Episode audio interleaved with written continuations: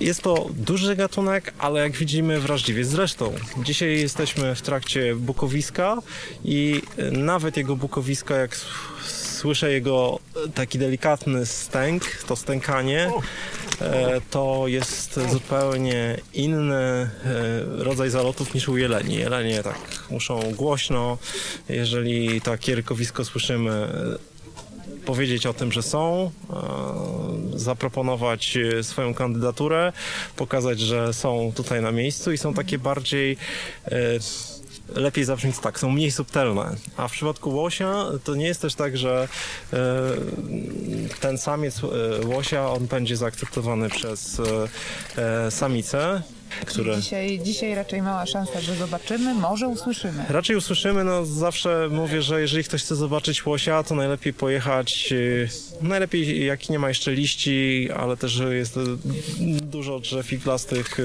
w Puszczy Kampinoskiej, bo tam dosyć łatwo je y, zaobserwować.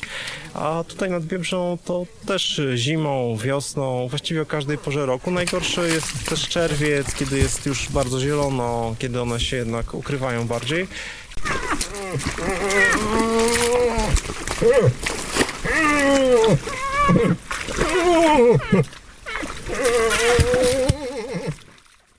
Odgłosy, które słyszycie w tle, to nie żaden stękający staruszek, lecz łoś, starający się o względy samicy. Z Pawłem Średzińskim, miłośnikiem przyrody, dziennikarzem, aktywistą, autorem książki o Łosiu właśnie, którą napisał wraz z Piotrem Dąbrowskim, spotkałam się nad Biebrzą w połowie września, w samym środku sezonu godowego łosi, zwanego Bukowiskiem. I choć spacerowaliśmy razem dobre kilka kilometrów szlakiem Barwik-Gugny, to niestety tym razem nie udało nam się spotkać tego króla bagien. Dźwięki, które słyszycie, to nagranie udostępnione przez Nadleśnictwo Biłgoraj. No nie mogłam się oprzeć, żeby wam ich nie puścić, bo brzmią niesamowicie, prawda? Łosia może i nie nagrałam, ale za to ucięłam sobie z Pawłem niezwykle ciekawą rozmowę, która jest punktem wyjścia do tematu dzisiejszego odcinka, poświęconego ochronie bioróżnorodności i groźnym dla rodzimej przyrody gatunkom obcym. O tym, czy w przyszłości pochłonie nas nawłoć i o kontrowersjach związanych z wpisaniem domowego kota na listę gatunków inwazyjnych opowie mi Wojciech Solarz, ekspert z Instytutu Ochrony Przyrody Polskiej Akademii Nauk. Nazywam się Barbara Sowa i zapraszam do wysłuchania podcastu Jak naprawić przyszłość. Mecenasem podcastu jest Accenture. E, no, to się odzywa jeleń. Chyba. Coś słychać, coś tak. słychać. Pamiętasz pierwszego łosia, którego zobaczyłeś na żywo? Na żywo mój pierwszy łoś to był taki łoś, którego ja wykarmiłem z butelki. E, to był Alfred. Właściwie wtedy niepełnoletni. Napisałem do paru parków narodowych i Białowiecki się odezwał. I do Białowieskiego trafił z nadbiebrzy mały łoszak osierocony i ja nim się zajmowałem, Alfredem. E, karmiłem go z butelki, mieszkałem w rezerwacie pokazowym i to było właśnie moje pierwsze spotkanie e, z łosiem, takie bliskie i myślę, że wtedy mnie wzięło. Już, ja nie chodzę jakoś szczególnie za łosiami, ja te łosie jak spotykam to e, jak widzę gdzieś dalej, no to czekam, obserwuję sobie, patrzę na niego, e, on mnie na ogół nie zobaczy, co najwyżej wyczuje.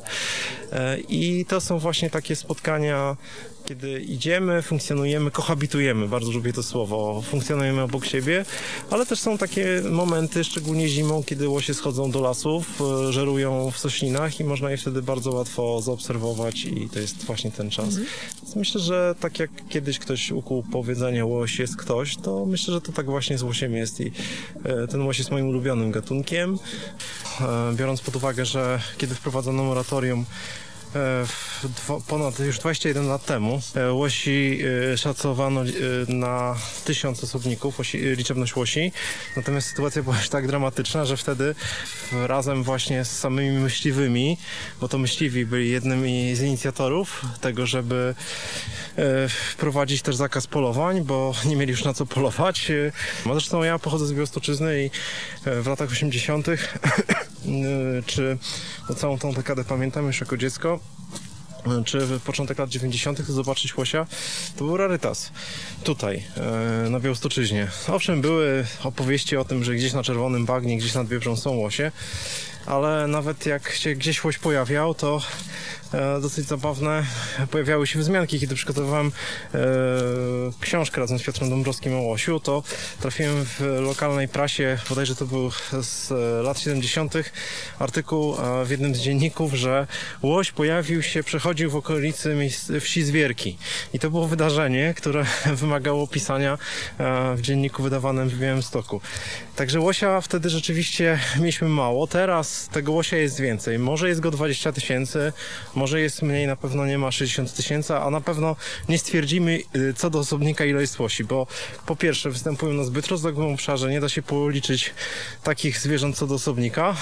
E, ten gatunek pokazuje nam, że bardzo go łatwo możemy doprowadzić na skraj wyginięcia, co stało się na początku XXI wieku zresztą, e, bo przypomnijmy, że po II wojnie światowej też sytuacja łosia była beznadziejna, bo była to garstka e, no naprawdę na palcach dwóch, trzech rąk do policzenia.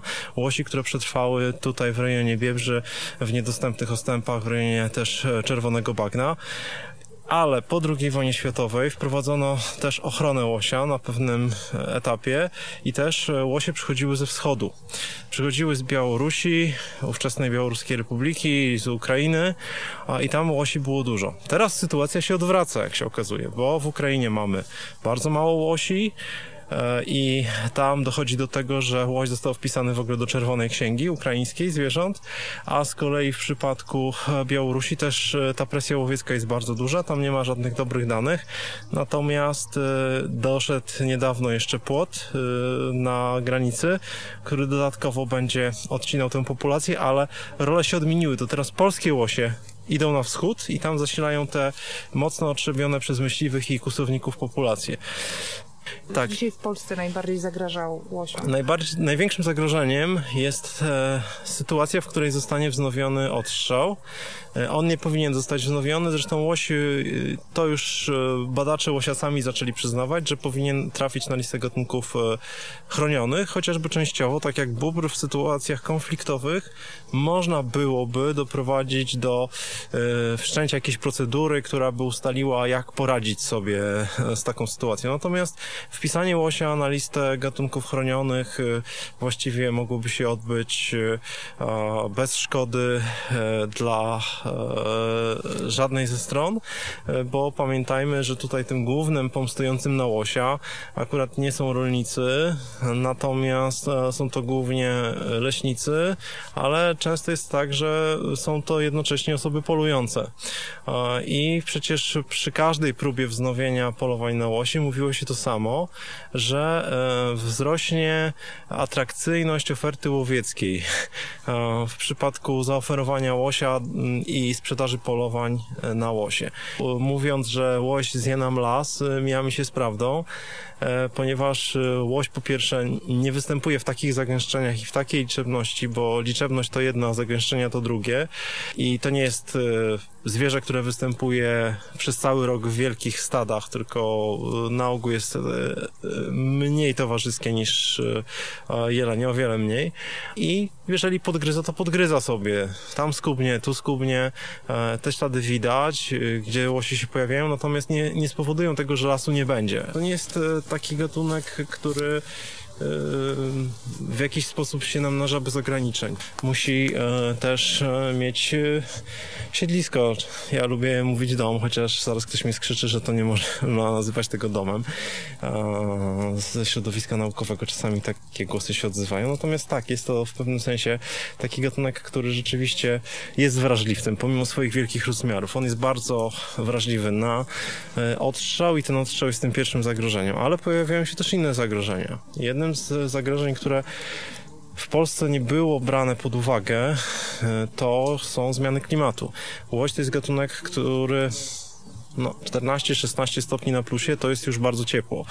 E, u nas są upały i też tutaj nawet jak w upalne dni jest się nad Biebrzą i można zaobserwować czasami łosie, które siedzą w cieniu, wchodzą w te takie cieniste olsy w ciągu dnia, w skwarny dzień, próbują się ochłodzić, próbują e, znaleźć cień. I e, takie m, mm, tendencje obserwowane są już chociażby w Ameryce Północnej, gdzie te łosie najbardziej południowe zaczynają też znikać pod wpływem zmian klimatu. Co więcej, okazuje się, że to też toruje drogę e, chociażby e, większej inwazji kleszczy i większych e, problemów łosia związanych z tym powodem. Wreszcie powodem klimatycznym. Wreszcie mamy tę wyspę, o, której wspominałem, czyli jesteśmy taką populacją wyspową.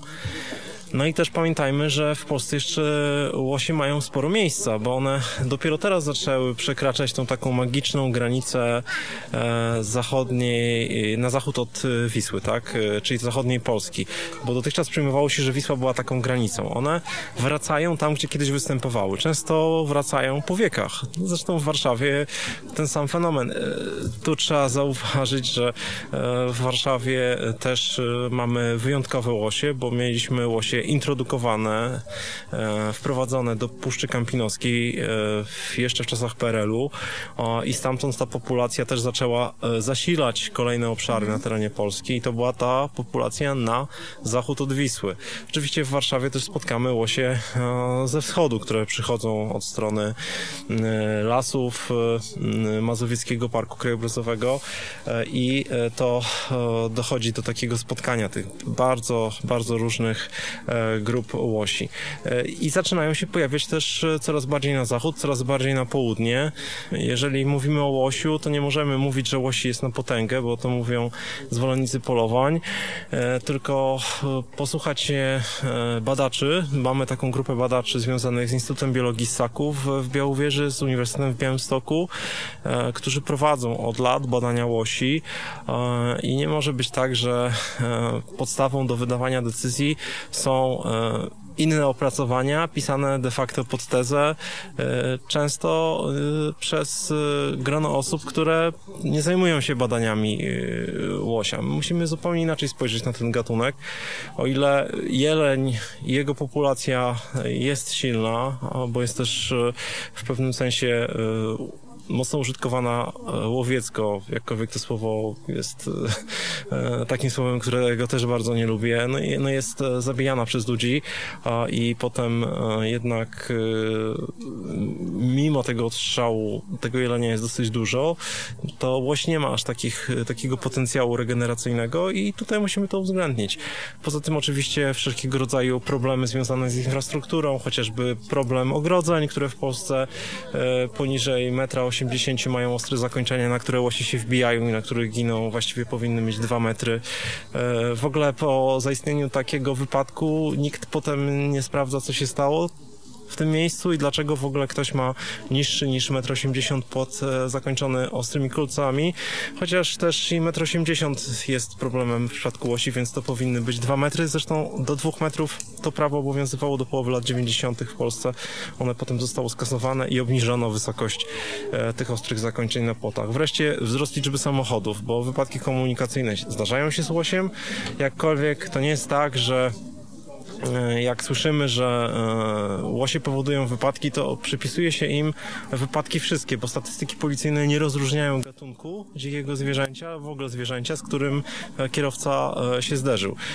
I łatwo przypisywać potem łosiom winę, natomiast też, jak wynika z opracowań grupy badawczej właśnie związanej z Instytutem Biologii Ssaków, oni badali te obrażowane łosie i ewidentnie więcej wypadków E, zdarza się tam, gdzie łosie dopiero się pojawiają, gdzie kierowcy jeszcze nie są przyzwyczajeni do tego, że łoś może się e, pojawić, ale poza tym też, jeżeli dochodzi do wypadków, to też e, nie ustala się tego, czy na przykład była przekroczona prędkość. Nikt nie prowadzi dochodzenia i można bardzo łatwo w ten sposób też uzyskać fałszywy obraz. Ja sam widzę te łosiowe drogi, jak nazywam drogi dojazdowe nad Biebrze i brawura kierowców nie zna granic i to jest duże zwierzę. To skończy się tragicznie i dla kierowcy może się skończyć, e, ale też kończy się na ogół tragicznie w przypadku łosia, bo jeżeli nawet on odbiegnie, to w tym stresie odbiega, ma jeszcze tę siłę, ale potem gdzieś ginie e, w męczarniach kona, bo ma uszkodzenia wewnętrzne, których już nie jest w stanie sam sobie e, wyleczyć i zaleczyć. Park Biebrzański jako ten taki bardzo duży park jak na warunki polskie, to jest jeden z ważniejszych obszarów dla ochrony bioróżnorodności. Tak jak e, dzięki temu e, miejscu i dzięki tym bagnom, dzięki niedostępności uratowaliśmy łosia, tak takie inne gatunki cały czas mogą tu znaleźć mm, swoje miejsce gniazdowania, chociażby bardzo rzadki puchacz się też tutaj pojawia. Są wilki, pojawiają się rysie, to są właśnie, zdaje mi się, e, wyraźne wskazówki tego, co powinniśmy robić w przyszłości, czyli powinniśmy w przyszłości przede wszystkim oddawać przestrzeń przyrodzie przestrzeń przyrodzie, gdzie e, możemy e, pozwolić lasom w sposób spontaniczny się odtwarzać, a nie sadzić tych lasów, e, gdzie możemy poprzez ekstensywne użytkowanie łąk też utrzymywać te ważne siedliska dla gatunków związanych z terenami otwartymi. Czy wreszcie możemy też w tym przypadku doprowadzić do tego, że na tym obszarze nie powstaną żadne inwestycje szkodliwe, że ten obszar będzie rzeczywiście wyłączony, ale też zatrzymać wodę, zaczopować rowy melioracyjne, e, od, od, odtwarzać torfowiska. wydaje mi się, że wśród tych wielu rzeczy, które możemy zrobić, to jest istotne, żebyśmy też e, podjęli taką dyskusję na temat tego, czy we wszystkich lasach musimy e, prowadzić wielofunkcyjną gospodarkę leśną, jak to się nazywa, bo nie można pogodzić i wyrębu lasu, i funkcji związanych z ochroną przyrody, i rekreacji. Natomiast możemy na przykład e, takie lasy pozostawić jako otwarte dla ludzi, ale nie tworzyć tam dróg, tylko pozwolić na taką przygodę, na dotknięcie tej przyrody, bo i tak na takie wejście w gąszcz, w głusze e, zdecyduje się zdecydowanie mniej osób, jeżeli nie mogą dojechać tam samochodem i muszą perpedes e, podążać w tamtą stronę i w tamto miejsce. Ta powierzchnia, którą zabraliśmy przyrodzie i zabraliśmy też sobie takie miejsca jak chociażby takie bagna, jak tutaj są, czy torfowiska, które też są przecież takimi klimatyzatorami, one chłodzą nas. Więc wydaje mi się, że tutaj to jest e, bardziej chyba e, czas już taki, e, żeby zastanowić się nad tym, ile właśnie tej przyrodzie możemy terenu oddać, no i też jak zarządzać tymi gatunkami, bo rzeczywiście cały czas mamy 13 gatunków ptaków na liście gatunków łownych, wśród nich jarząbek, który nie powoduje tak zwanych szkód i nie jest gatunkiem konfliktowym. No mamy tutaj szereg y, takich y, problemów, które cały czas y, się pojawiają, chociażby łyska, taka bardzo sympatyczna, y, y, pływająca często po wodzie, czarna z, w takim białym dziobem i czołem. Mm, e, łyska, która rzeczywiście e, jest też gatunkiem łownym, chociaż sami amatorzy dziczyzny e, przyznają, że nie jest smaczna, no ale się poluje. A jej liczebność spada, czyli w Polsce, jeżeli chodzi o populację lęgową. Czyli to, co nam się wydaje, że mamy i mieliśmy, no to niekoniecznie musi być cały czas, tak? I to jest rzeczywiście ten duży problem, z którym wydaje mi się, że mamy, musimy się zmierzyć, tak? Szacuje się, że obecnie co roku wymiera od 5 do 50 tysięcy gatunków zwierząt i roślin, czyli średnio 1000 lub nawet 10 tysięcy razy więcej niż miało to miejsce przed nasileniem się wpływu ludzkiej cywilizacji na ekosystem Ziemi. O kryzysie bioróżnorodności pisaliśmy na naszych łamach wielokrotnie. Choćby w ostatniej części cyklu Ziemia, czyli reportaży multimedialnych, ochronie bioróżnorodności poświęcone były również podcasty z cyklu Apropo oraz premiera pisma. Linki do tych wszystkich materiałów znajdziecie w opisie odcinka. Ja tymczasem w dzisiejszym podcaście chcę podjąć wątek, który nie wybrzmiewa w tej dyskusji tak często. No bo mówimy o zagrożeniach dla tysięcy gatunków i ich siedlisk, jakie niosą ze sobą niezrównoważone rolnictwo i leśnictwo, czy też rozrost miast albo zanieczyszczenia powietrza. Ale różnorodności gatunkowej zagraża też inny aspekt nieodpowiedzialnego zachowania człowieka. Jaki? Posłuchajcie rozmowy z Wojciechem Solarzem, naukowcem z Instytutu Ochrony Przyrody Polskiej Akademii Nauk, który od wielu lat bada przyczyny, skutki i rozwiązania problemu inwazji biologicznych obcych gatunków. Naszą rozmowę zaczęłam od pytania o to, czy tak zwane szóste wielkie wymieranie będzie też oznaczało koniec ludzkości. No to oczywiście to zależy w jakiej perspektywie czasowej my tutaj to rozpatrujemy, bo kiedyś zapewne, nawet jeżeli się sami tak szybko nie doprowadzimy do zagłady, to jakoś wyewoluujemy w coś, w, co, w coś innego niż teraz jesteśmy. Natomiast no ja tak naprawdę to nie, aż takim pesymistą bym nie był. Ja wierzę, na pewno nie wierzę w to, że życie się na Ziemi da e, całkowicie zgładzić, bo to jest po prostu niemożliwe. Natomiast również wierzę, że jednak człowiek jest na tyle mm, no, sprytną istotą, e, że że albo się opamięta, poczucia przyzwoitości będzie prowadził do tego, żeby to, to, to wymieranie zatrzymać, albo no, będzie na tyle mądry, że technologiczny rozwój doprowadzi do tego, że coś wykombinujemy. Być może przeniesiemy się, nie wiem, na inną planetę ostatecznie. Ja w każdym razie jestem dosyć, ja patrzę dość optymistycznie w przyszłość, muszę powiedzieć, mimo tego, że tak, że, że, że tak w tych najbliższych e, e, latach, no może nie wygląda i teraz, no to, co, to, to, co nas teraz spotyka, tak tym optymizmem nie nastraja, natomiast ja absolutnie wierzę w tutaj w człowieka, jak tak jak mówię, i w jego przyzwoitość i, e, i, i w jego umysł.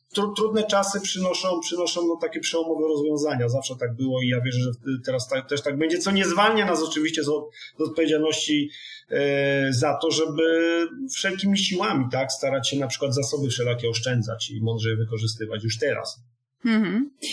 E, utrata bioróżnorodności to oczywiście jest zjawisko, które dotyczy całego globu, ale mm, no, ja w duchu myślenia, że jednak koszula bliższa ciału, chciałabym w dzisiejszym odcinku porozmawiać Mm, o jej przejawa, przejawach i konsekwencjach dla Polski.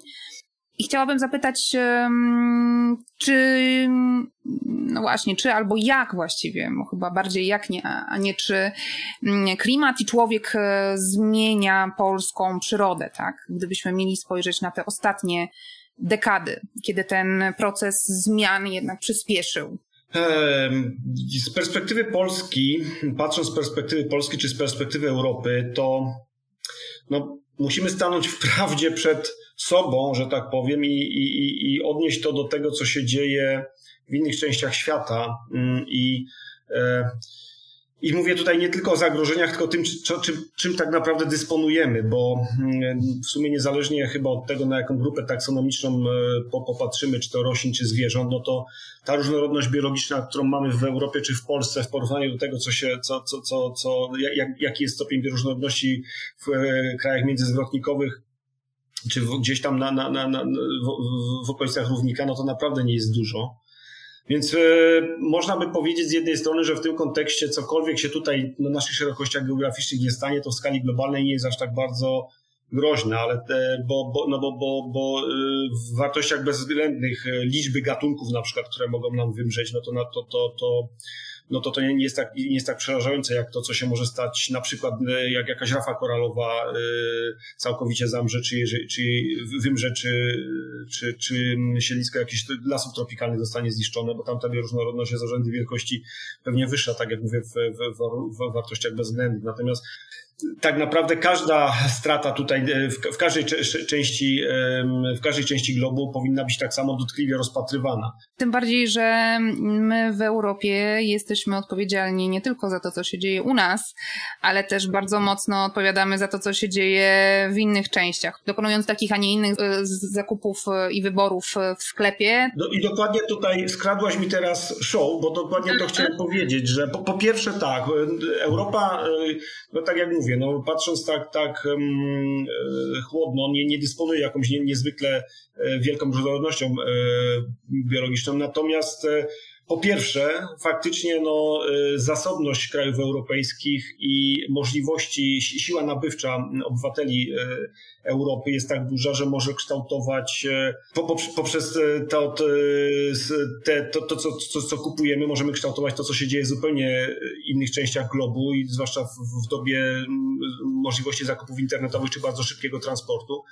A drugi aspekt tego jest tego, jak powinniśmy postrzegać Europę w kontekście ochrony przyrody, jest taki, że Europa no, ma na bardzo długie tradycje w ochronie przyrody i powinniśmy stanowić swego rodzaju wzorzec dla, e, dla innych krajów, bo y, trudno będzie przekonać kraje, które są dużo biedniejsze niż Ameryka Północna czy Europa, do tego, żeby chroniły swoje zasoby, jeżeli tego nie będziemy, nie, nie, nie pokażemy, jak my to robimy.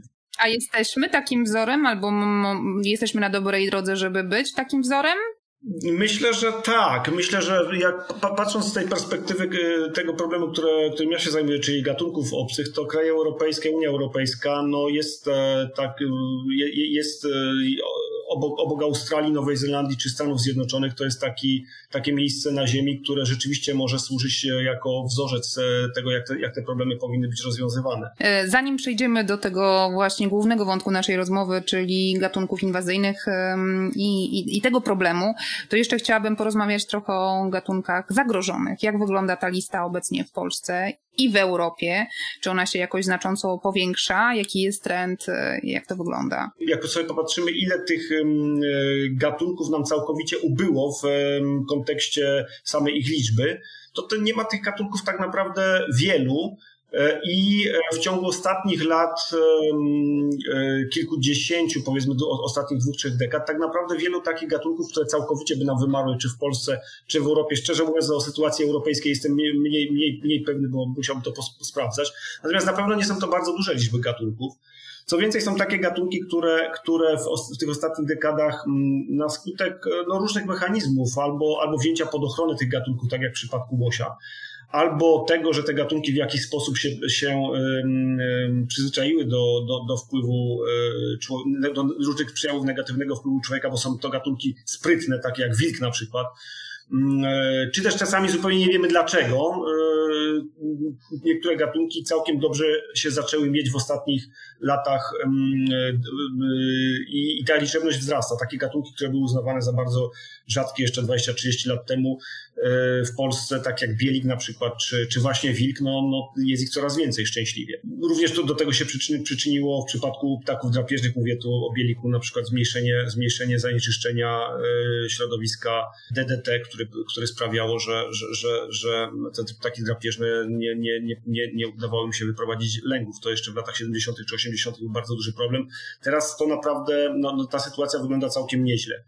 Natomiast są takie gatunki oczywiście, które albo czasami wiemy, dlaczego y, ta liczebność ich spada, a czasami w ogóle rzeczywiście też nie wiemy, dlaczego liczebność tych gatunków spada i, i w przypadku tych gatunków dość trudno jest nam y, podjąć jakieś działania, które, które by temu y, zapobiegały. I takie gatunki, mm, co do których wiemy, dlaczego ta liczebność spada ich, no to są takie gatunki, yy, te, gatunki zimnolubne powiedzmy, takie relikty, relikty yy, polodowcowe, zarówno roślin, jak i zwierząt. Ze zwierząt takim przykładem dużego, dużego kuraka, którego liczebność spada od, od bardzo dawna, właściwie dwa gatunki mamy w Polsce.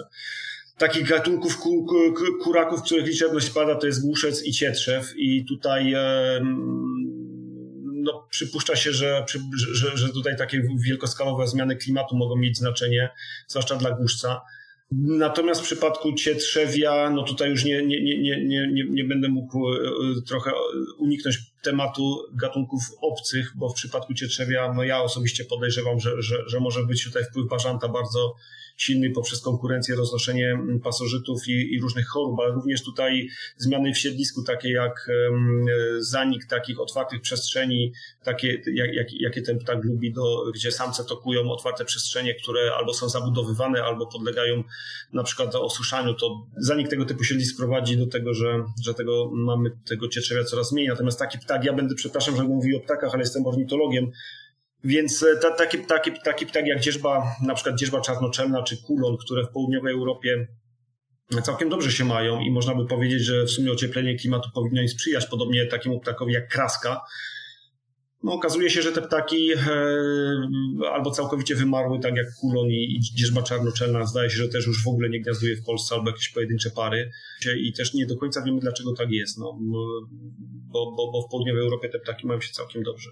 Właśnie, czym są gatunki inwazyjne? Czy jaka jest definicja i czy, nie wiem, taki szakal, który sobie właśnie z powodu między innymi ocieplenia klimatu przywędrował do nas z południa i, i, i, i pojawił się w coraz, no, no, no ta, ta populacja jest jakby coraz większa. Czy on jest gatunkiem inwazyjnym, czy, czy tu musi być czynnik ludzki? No więc przede wszystkim to ja unikam e, takiego tego, tego zwrotu gatunki inwazyjne, bo mm, de facto, chociaż ten, ten w, w dyskursie naukowym ten termin jest używany, to ja wolę używać e, terminu gatunki obce. Tym bardziej, że od, od roku ten termin, po ponad roku ten termin jest obowiązujący w polskim ustawodawstwie, dlatego ja mówię o gatunkach obcych oraz o inwazyjnych gatunkach obcych. Natomiast gatunki inwazyjne to jest taki, zamiennie jest w, dyskursie naukowym stosowany, natomiast chciałbym tutaj, ja, ja zazwyczaj używam tego zwrotu gatunki obce. I teraz no to ten przykład szakala złocistego jest bardzo dobrym przykładem, żeby pokazać, co to są, co to są gatunki obce, a co, które to gatunki nie zaliczamy do gatunków obcych. Bo szakal złocisty zupełnie w sposób zupełnie spektakularny i niespodziewany dla nikogo rozszerzył swój zasięg występowania w ciągu ostatnich kilkunastu lat o no, tysiące kilometrów na północ. I wydawało się, że, że jest absolutnie nie, nie, nie, niemożliwe, zwłaszcza, że te pierwsze stwierdzenia północne były aż w Estonii, czyli naprawdę grube, grubo chyba ponad 2,5 tysiąca kilometrów od granic zasięgu tego yy, zwartego, dotychczas e, wcześniejszego, że, że niemożliwe jest, żeby szakale same z siebie, o własnych siłach, tylko na skutek ocieplenia klimatu, tylko że musiał tam nastąpić jakiś czynnik ludzki. Ja prowadzę, prowadzimy w Instytucie, jestem odpowiedzialny za bazę danych gatunki obce w Polsce. Jak tylko dowiedziałem się o tym, że szakal złocisty był stwierdzony również w Polsce, natychmiast go wpisałem do bazy e, danych, tak, gatunki obce w Polsce. Natomiast bardzo, to, bardzo, to on miał bardzo krótką karierę w bazie danych ten gatunek, ponieważ zaraz e, po tym moim wpisaniu e, pojawiły się kolejne stwierdzenia w Polsce tego gatunku, no, a następnie prace naukowe, które pokazały, że jest to samoistna ekspansja, bez praktycznie bez żadnej pomocy bezpośredniej człowieka, a nawet pośredniej, innej niż rzeczywiście ocieplenie klimatu. Dlatego szaka złocisty, o ile faktycznie możemy to powiedzieć, powiedzieć, że jest to swego rodzaju inwazja, na pewno nie jest to gatunek obcy. Jest to gatunek rodzimy e, w Polsce i w Europie e, i ponieważ nie wystąpił tutaj żaden wyraźnie definiowalny czynnik ludzki w jego rozprzestrzenianiu. Natomiast jeżeli mhm. gatunek pojawia się w danym miejscu tylko i wyłącznie dlatego, że w jakiś sposób zadziałał człowiek, na przykład albo bezpośrednio przenosząc ten gatunek z miejsca A do miejsca B, w którym to miejscu B ten gatunek nigdy wcześniej nie występował, to taki wpływ człowieka, tak wprowadzenie tego gatunku na, na, na nowy obszar kwalifikuje ten gatunek jako gatunek obcy. W wielu przypadkach ta granica i zdefiniowanie, czy gatunek jest obcy, czy rodzimy, nie nastręcza żadnych e, wątpliwości, zwłaszcza jeżeli gatunek jest z innego kontynentu, z Australii na przykład, więc wiemy, że kangur, które nota, który notabene, kangury Walabie Beneta całkiem długotrwałą populację tworzyły na ziemiach polskich przed I wojną światową, więc wiemy, że one tutaj na pewno same nie przykicały z Australii, tylko zostały przez człowieka sprowadzone. Natomiast są e, gatunki, w przypadku których bardzo trudno jest określić, dlaczego one się znalazły w danym miejscu. Czy to była, czy to jest, czy to była naturalna ekspansja, czy to była jakaś przyczyna, czy to był jakiś udział człowieka. Tym większe są te wątpliwości, jeżeli mówimy o, o organizmach, które są małe, e, bardzo słabo zbadane, niecharakterystyczne, na przykład mikroorganizmach, o których bardzo, o, o, o których rozmieszczeniu w ogóle bardzo mało wiadomo, bo taki gatunek jak, takie gatunki jak ssaki czy ptaki, na przykład szakal, no i jego rozmieszczenie jest bardzo dobrze poznane. Natomiast jeżeli mówimy tutaj o jakimś owadzie albo jakimś, albo jakimś e, e, jakiejś bakterii chociażby, czy wirusie, tak jak to było a, a propos właśnie E, wirusem, który koronawirusa spowodował, no to tak do końca nie jesteśmy pewni tak naprawdę skąd się, skąd się te, te, te mikroorganizmy wzięły. Jeszcze mm, a propos kwestii definicyjnych, rozumiem, że, bo, bo zawsze myśląc sobie gatunek inwazyjny, no to myśli sobie, to takie zawsze jest skojarzenie, że no groźny, tak, bo może być w jakiś sposób mm, negatywnie wpływać na ekosystem. Rozumiem, że nie wszystkie gatunki obce są gatunkami inwazyjnymi. Absolutnie tak. E, tak jak mówię, no mamy w terminologii Europej Unii Europejskiej i Polski obecnie obecnie mamy dwa terminy. To jest gatunek obcy oraz inwazyjny gatunek obcy, w skrócie IGO. I to jest taka w sumie niewielka grupa tych gatunków obcych, które w tym nowym miejscu na tyle dobrze się czują, generalizując, bo oczywiście są wyjątki, na tyle dobrze się czują, że w tym nowym miejscu zaczynają negatywnie oddziaływać na rodzimą przyrodę, ale też na, albo na, na mogą oddziaływać negatywnie na gospodarkę, na usługi ekosystemowe, o których mówiliśmy na początku, a nawet na zdrowie człowieka, a nawet na, na życie człowieka, bo są też takie gatunki, które obce, które, inwazyjne gatunki obce, które dla człowieka stwarzają śmiertelne zagrożenie. Głośny przypadek sprzed paru lat pani, która zmarła na skutek poparzenia barszczem sosnowskiego w Polsce, to, to, to jest przykładem, no, że, że to nie jest tak całkiem wyssane z palca nawet w warunkach naszego kraju.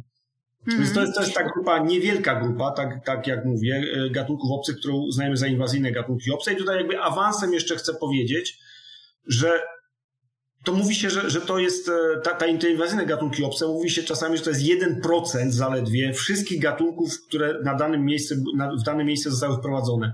Bo 90 tych gatunków e, w ogóle nie przeżywa, a spośród 10, które przeżywa na nowym miejscu, 9 jest tam niezbyt szkodliwy, natomiast jeden jeden gatunek czy 1% ze 100 e, no, negatywnie oddziaływuje, więc jest uznawany za inwazyjny gatunek obcy.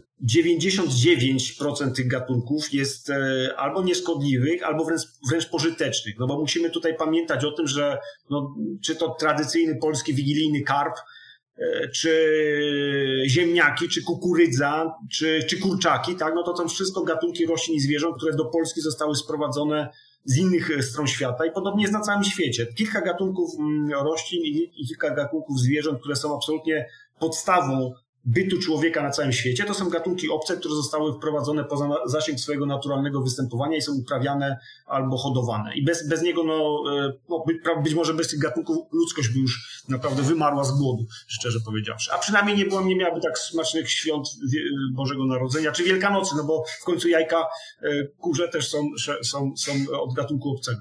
Dzisiaj chciałabym jednak chyba się skupić na tym jednym procencie, a, a przynajmniej wspomnieć o takich najważniejszych um, przedstawicielach fauny i flory, które mogą być groźne, bo mm, i, i w jaki sposób one trafiają do nas, bo e, jak się przygotowywałam do dzisiejszego odcinka, to natrafiłam na przykład na historię żółwia jaszczurowatego. Tam jakaś fenomenalna, fenomenalna w cudzysłowie oczywiście, A. historia duchownego, który... Gdzie, gdzie na to natrafiłaś, bo...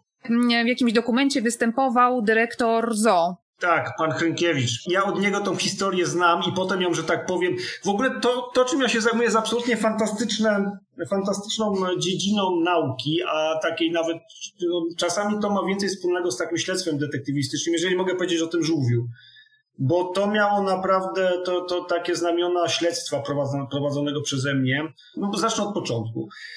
Do zoo warszawskiego trafił, trafiła jakaś osoba z jajami żółwia w pudełku które to te jaja częściowo były już wylęgnięte i ta osoba przyleciała ze Stanów Zjednoczonych i została zaopatrzona w te jaja, to było około roku 2000. Została zaopatrzona w te jaja w, przez Polonusa, który w Stanach Zjednoczonych właśnie osobom powracającym do Polski przekazywał zagrzebane w trocinach jaja żółwia jaszczurowatego, północnoamerykańskiego gatunku i dawał im taką instrukcję, którą zatytułował Ubogacanie środowiska przyrodniczego w Polsce, gdzie pisał, że e, środowisko żółwi w Polsce jest, właściwie mamy jeden gatunek żółwia tylko w Polsce, a ten żółw właśnie, którego on nazywał żółwiem kłapaczem, jego polska nazwa to jest żółw jaszczurowaty, ale ten kłapacz to jest bardzo dobra nazwa, bo on jak kłapnie, to może ukłapać, uciąć palca. No, no i właśnie po pierwsze, że, że, żeby to urozmaiciło środowisko i że ten żółw też taką ważną pełni rolę w środowisku, bo na przykład padliną się żywi. No i była tam instrukcja, że te jaja należy, te pudełka z jajami należy zakopywać na nasłonecznionym zboczu i, e, i, no i dzięki temu się tych, e, te żółwie będą wylęgały i żyły. No i ja tak to śledztwo trwało tak w sumie z przerwami moje przez kilka lat i dzwoniłem przez, do, do bardzo wielu osób i rzeczywiście natrafiłem na takie, mm, te, bo, bo była też podana lista osób, które e, którym ten, e, ten, ten pan dawał, dawał te, te jaja żółwi w, w jednym z lat. Więc myśmy ocenili, że, że, że tych że być może nawet do Polski trafiło w ten sposób, zakładając, że to było robione przez kilka lat, bo tak to wynikało z tego, z, tego, z, tego, z tej krótkiej instrukcji, no to mogło trafić nawet kilka tysięcy jaj tego żółwia, szczerze mówiąc. No i ja trafiłem do, do, w zasadzie do jednej albo dwóch osób, e, które rzeczywiście, którym te rzeczywiście te żółwie się wylęgły w czasie transportu. Jedna z tych osób mieszkała w okolicach, mm, w województwie opolskim, w okolicach, w okolicach e, zapomniałem, rzeka Osłoboga, zapomniałem, to było koło rzeki Osłobogi, Głogówek, to tam coś nazywa Głogówek. E, I rzeczywiście te żółwie im się wy, wylęgły i one, oni nie wiedzą, co, co z tym robić, to po prostu je wypuścili do lasu, tak? Więc te żółwie, one są zdolne do, do przeżycia klima, e, zimy w Polsce, natomiast e, i niewykluczone, że te żółwie gdzieś tam, one to jest gatunek dość trudny do, do zaobserwowania, więc niewykluczone, że te żółwie gdzieś tam faktycznie przeżyły z tych, gdzie, gdzieś w Polsce przeżyły, dlatego no, my zbieramy wszelkie informacje na temat tego, na temat tego typu obserwacji chociaż czasami to takie rzeczywiście są sensacje medialne w sezonie ogórkowym. Natomiast no, było kilka obserwacji do tej pory żółwia, dorosłych żółwi jaszczurowatych w Polsce. No nie jest powiedziane, tak, nie, trudno tutaj, e, raczej większe prawdopodobieństwo jest takie, że ktoś te żółwie, jakiś hodowca te żółwie sobie kupił i je po prostu nie mówimy uwolnił, absolutnie tutaj nie używamy słowa uwolnił, tylko mówimy po prostu o, o, takim bezwzględnym i nieodpowiedzialnym porzuceniu tego zwierzęcia domowego, podobnie jak porzuca się psa, kota czy każde inne zwierzę domowe. To, to było po, po prostu karygodne porzucenie tego żółwia w środowisku przyrodniczym. No i mm, co najmniej dwa z tych żółwi zostały odłowione, jeden, jeden w Gdyni, e, czy tam w Trójmieście, a drugi, a drugi w Kutnie przez mojego e, kolegę z Fundacji Epikrates, Bartka Gorzkowskiego z Fundacji Epikrates w Lublinie. No i, i, i to jest jeden z takich e, Jeden z takich sposobów przedostawania, w jaki, dlaczego te gatunki się dostają do środowiska przyrodniczego. Ale rozumiem, że większość tych e, sposobów to raczej mniej spektakularne historie. No tak, to, to zdecydowanie jest najbardziej spektakularny przykład, jaki znam. To uwielbiam opowiadać tą historię. Natomiast wy, wyróżniamy kilkadziesiąt, powiedzmy, że czterdzieści kilka sposobów e, tego, jakie gatunki, jak, na jakie, sposobów, w jakie gatunki przybywają za sprawą człowieka na nowe rejony. No i tak bardzo zgrubnie to dzieląc, to, są, to jest albo przypadkowe zawlekanie, jak to mówimy, tych gatunków, także człowiek czasami w ogóle nie, nie wie o tym, że jakiś gatunek e, sprowadził i, i, i ten gatunek znalazł się w środowisku przyrodniczym. Przykładem takiego, no może nie, nie najważniejszym, ale dość, dość, spektakularnym przykładem takiego e, zawlekania jest przy, przy, przywiezienie jakiejś niechcianej pamiątki z wakacji gdzieś w tropikach. Także otwieramy walizkę i widzimy tam na przykład kamerona albo skorpiona. No i to oczywiście, tak jak mówię, to są takie czasami takie sensacje, natomiast z czasem z tych sensacji E, jak się, jak się odpowiednią liczbę tych sensacji już zbierze, a mam ich naprawdę dużo, to faktycznie e, bardzo zaskakujące scenariusze mogą, mogą wynikać. I, I, drugą grupą takiego, takich, takiego sprowadzania jest to, że e, człowiek celowo sprowadza gatunek e, sobie w nowe miejsce do Polski, po to, żeby go na przykład uprawiać albo hodować. No i z tej uprawy albo z hodowli ten gatunek albo tak jak w przypadku tych większości tych żółwi ozdobnych, tych egzotycznych, o których mówimy, albo jest wypuszczany, przepraszam, e, nie wypuszczany, tylko porzucany, celowo porzucany przez nieodpowiedzialnych właścicieli, którzy twierdzą, że dają mu drugie życie, a de facto skazują go najczęściej na, na, na dosyć okrutną śmierć albo ucieka. I to dotyczy też roślin, które mogą uciekać, z, y, może to paradoksalnie zabrzmi, ale z, z, z ogródków ozdobnych czy z upraw rolniczych, tak jak zwłaszcza, że oczywiście w sumie Sosnowskiego było, że on w pewnym sensie uciekł z upraw. Mm, I to jest taki drugi sposób e, tego przenoszenia gatunków w nowe miejsce. I trzeci sposób to jest taki, że człowiek w zasadzie w ogóle nie dotyka, szczerze mówiąc, w ogóle nie ma czegoś takiego jak bezpośredni transport, tylko likwiduje jakąś barierę, barierę, która izolowała uniemożliwiała danemu gatunkowi przemieszczenie się e, poza obszar, na którym dotychczas występował. I przykładem w Polsce takiego, takiego, takiego, e, takiej likwidacji bariery było wybudowanie kanału łączącego do rzeczy Morza Czarnego, zlewisko Morza Czarnego ze zlewiskiem Morza Bałtyckiego.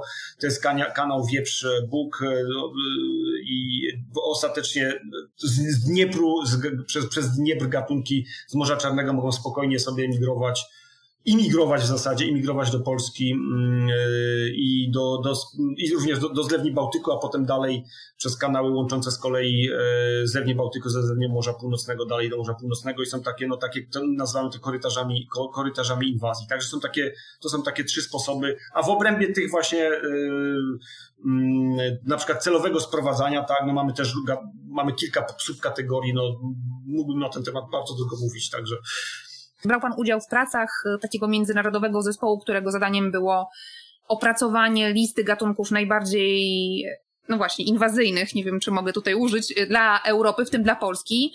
I no, gdybyśmy mieli wyliczyć które z tych gatunków są, co się znalazło na tej liście i które z tych gatunków są najbardziej niebezpieczne.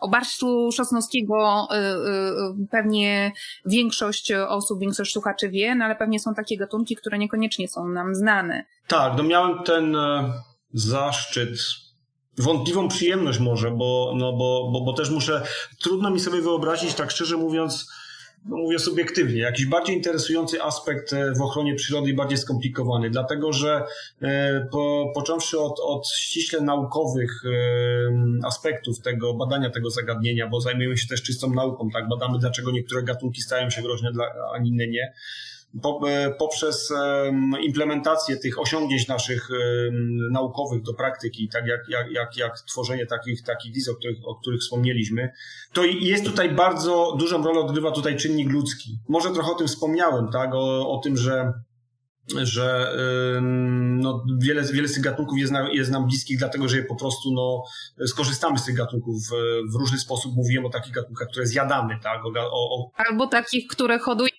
i możemy pogłaskać. Przepraszam, że wejdę w słowo, ale po prostu przypomniałam sobie, że przecież kot został uznany za gatunek inwazyjny. Moja, nie chwaląc się, moja to, zas, moja to zasługa, tak? No to, to kot, kot jest przykładem takiego gatunku, który, co do którego absolutnie trudno się dziwić, tak? że człowiek ma tak bardzo duży emocjonalny stosunek do, do, do, do takich e, gatunków, do, do wielu z tych gatunków, no bo to są gatunki ładne, przyjazne, od, niektóre z nich od bardzo dawna są związane z człowiekiem. Choćby ptaki, różnego rodzaju ptaki egzotyczne, czy ssaki ozdobne, czy tak samo rośliny. No większość, bardzo wiele tych roślin zostało sprowadzonych do uprawy dlatego, że są bardzo ładne gatunki. Podobnie no, w, w zasadzie w każdej grupie taksonomicznej są takie, takie gatunki, które są bardzo ładne. No to się wiąże z tym, że jest to, bardzo, to, to zagrożenie dla przyrody, mimo tego, że jest naprawdę absolutnie skrajnie, skrajnie ważne, jest albo ignorowane, albo wręcz mówi się, że, że, że nie możemy, tak, że nie możemy tak, e, nazwać tego zagrożeniem, tak? I to, to też jest z jednej strony zupełnie zrozumiałe. Jest to właśnie taka specyficzna sytuacja, że o ile bardzo łatwo nam jest zająć jednoznaczną postawę wobec e, niszczenia siedlisk, takiego jak tam, nie wiem, zanieczyszczenie rzek, wycinanie lasów, o, czy mm, śmieci w lesie, czy recykling, czy oszczędzanie, czy, czy, czy zanieczyszczenie powietrza, to są bardzo jednoznaczne. Tutaj trudno polemizować, tak, że ktoś powie zanieczyszczenie rzek jest jednak bardzo dobre, tak, lubimy mieć te fenole w rzekach. Natomiast w przypadku gatunków obcych to jest jedyne mi znane zagrożenie które, które jest przez część, dużą część e, społeczeństwa, tak jak mówię, wypierane i nie, nie, nie dopuszcza się tej myśli, że pewne gatunki mogą stanowić zagrożenie, są niepożądane. No, nie chcę tutaj używać na analogii tak, do, do różnego rodzaju innych doktryn, które były w przeszłości stosowane, ale, ale często się porównuje to tak, z jakimś, z jakimś e, szowinizmem gatunkowym na przykład. To, że my uznajemy jedne gatunki za lepsze, drugie za e, inne e, za, za, za gorsze. Wcale tak nie jest tak naprawdę. Mówimy, że jedne gatunki są, wszystkie gatunki są takie same. To ani, ani lepsze, ani gorsze. Niektóre są po prostu niebezpieczne dla naszych gatunków, czy dla gospodarki, czy dla zdrowia człowieka i to jest absolutnie, to też chciałem podkreślić, zero w tym winy tych gatunków, tych biednych gatunków, które zostały tu sprowadzone, w ogóle nie wiedząc o tym, że są sprowadzane, wbrew swojej woli i zostały tu wypuszczone i żyją, po prostu próbują jakoś sobie dać radę. To na przykładzie tego kota pokażmy. No bo jak taki kot, który nam mruczy i, i, i umila dzień, może być gatunkiem inwazyjnym? Ten kot, który nam siedzi na kolanach i mruczy, absolutnie nie jest gatunkiem inwazyjnym. Jest gatunkiem obcym, ale nie jest inwazyjnym gatunkiem obcym, taki osobnik przynajmniej. Natomiast proszę tego kota wypuścić wieczorem, tak? I w wielu przypadkach potem zobaczyć, co leży na, e, na wycieraczce. No naprawdę e, bardzo trudno jest zaprzeczyć temu, że te koty wychodzą sobie na zewnątrz wieczorem i jedzą, nie wiem, owoce e, w ogrodzie, maliny albo, nie wiem, jeżyny. Przecież wiadomo, że kot poluje i żadna w tym jego wina, tak? Absolutnie nie ma tutaj co winić kotów, tylko należy winić właścicieli, którzy no wydaje mi się, no z premedytacją to może za dużo powiedziane, ale no jednak trudno mi powiedzieć, że inaczej niż z pełną świadomością, tak, wypuszczają tego kota, wiedząc o tym, że ten kot przyniesie gatunki e, płazów, gadów, e, ptaków czy ssaków. Może rzeczywiście nie, e, wiele z tych gatunków nie jest, nie jest zbyt zagrożonych w Polsce, ale to są w większości gatunki prawnie chronione w Polsce. To są gatunki chronione prawnie i no, ja nie jestem prawnikiem, tak, więc ciężko mi tutaj jakby znaleźć, e, po, po, po, powiedzieć, że ktoś jest odpowiedzialny ze strony prawnej za to, że jego kot zjadł jakiś gatunek chroniony, ale nie wiem, czy tak nie można powiedzieć. To, że kot jest gatunkiem obcym w Polsce czy w ogóle w Europie, no Moim zdaniem nie podlega żadnej dyskusji. Kot domowy został, u, to, jest, to jest takson e, w, pewnego, w pewnym sensie stworzony przez człowieka, on powstał ze skrzyżowania wie, kilku taksonów, być może nawet siedmiu, więc zasadniczo nie ma czegoś takiego jak zasięg naturalny kota. To, że mówi się, że, że koty gdzieś tam w Persji czy w, w Egipcie były udomowione ileś tam tysięcy lat temu, to prawda, Natomiast to, te, te, te, to było, już wtedy to nie, były, to nie był żaden gatunek e, dziki, tylko to były, to były hybrydy, więc to jest, czyli krzyżówki międzygatunkowe. To jest gatunek sztucznie stworzony przez człowieka i wszędzie, gdzie ten kod nie występuje na świecie, mm, jest gatunkiem obcym. Teraz pytanie, czy jest gatunkiem inwazyjnym, czyli w, kontekście tej definicji prawnie umocowanej, gatunek inwazyjny to jest taki gatunek, który E, nie, niekorzystnie wpływa, nawet wystarczy, że on niekorzystnie wpływa na, na rodzimą e, różnorodność biologiczną albo, mm, albo usługi ekosystemowe. No trudno powiedzieć, że kot nie wpływa niekorzystnie na, na rodzimą przyrodę, jeżeli on rzeczywiście ujmuje z tejże przyrody po kilka osobników gatunków chronionych. Mówi się tak, te, te, te szacunki, które mówimy, e, bardzo niedokładne zapewne, ale, ale te, te rzędy wielkości, które, które są oceniane dla Polski, mówią o setkach tysiącach zabitych osobników, tak, e, ptaków czy ssaków. Jeżeli my doprowadzimy do tego, że, że, że zostaje ścięte drzewo, na którym jest gniazdo, tak, i, i, i na którym są pisklęta, ponosimy odpowiedzialność. Jeżeli kot, nasz kot wejdzie na to samo drzewo i zje te pisklęta, w zasadzie właściciele mówią, że to jest natura kota, nie ma problemu. Jesteśmy absolutnie otwarci na, na, na wszelką dyskusję na temat tego, w jaki sposób ten problem ograniczyć. Nasza propozycja ze strony naszego instytutu była taka, żeby właściciele kotów rozważyli ograniczenie czasu przebywania tych kotów poza, poza domem, przynajmniej w okresie lęgowym ptaków, czyli powiedzmy, że to jest, niech to będzie tylko maj i czerwiec. Nawet niech on nie będzie wypuszczany codziennie, tylko co drugi dzień, to już by zrobiło różnicę.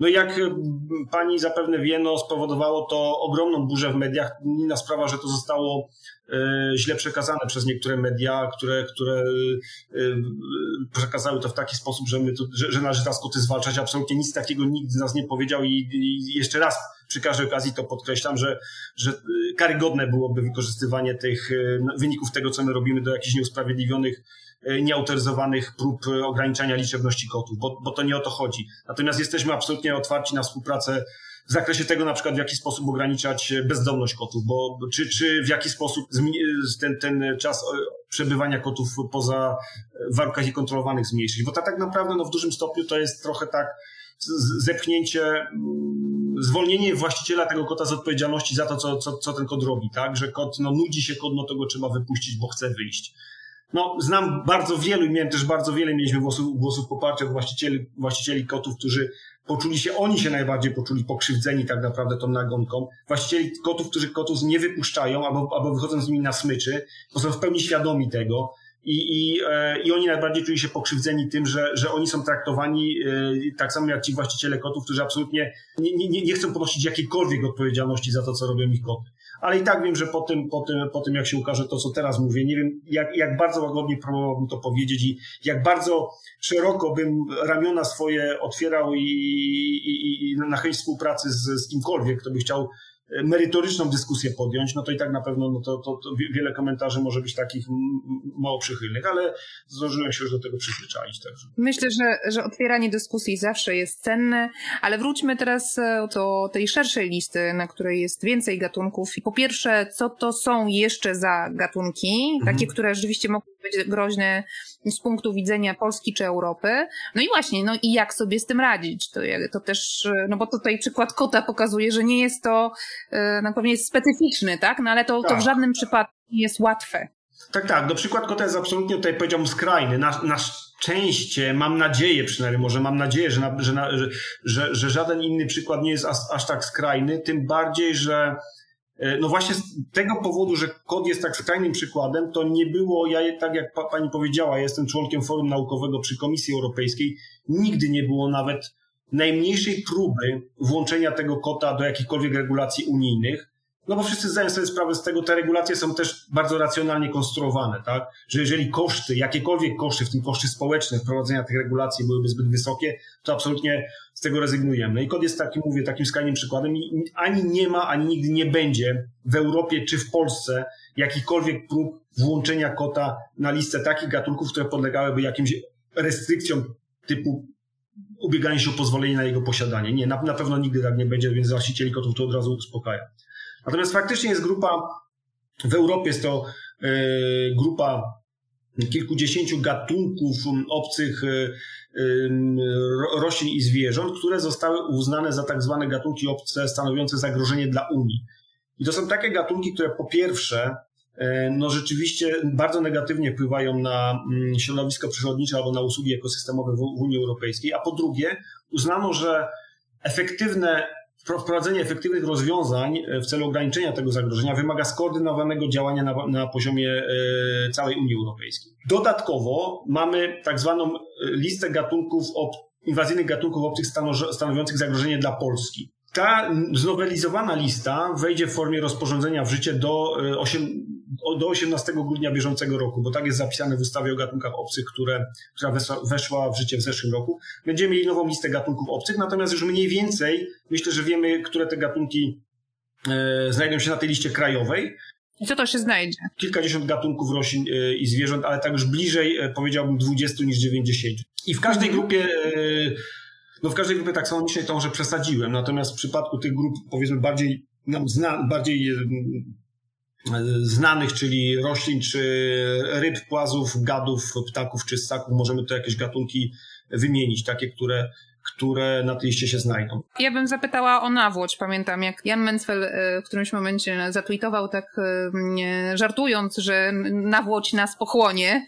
I oczywiście był to żart, ale no taki trochę z gatunku Nie. humoru, bo ja bardzo dużo, po czasie pandemii bardzo dużo podróżowałam po Polsce, chodziłam po różnych chaszczach, łąkach, e, ugorach i naprawdę, no tak, nawłoć nas pochłania. To, to faktycznie nawłoć, to też jest ciekawy przykład, dlatego że to jest moim zdaniem absolutnie najbardziej spektakularna inwazja obcego gatunku, które, którą możemy tak obserwować bez trudu, bo faktycznie w okresie od e, połowy sierpnia, chociaż, chociaż Niemen śpiewał mimozami, czyli nawłociami, jesień się zaczyna, to tak naprawdę ona się zaczyna teraz już w połowie sierpnia, bo nawet wcześniej, aż do, do teraz, bo nawet dzisiaj widziałem jakieś kwitnące nawłocie.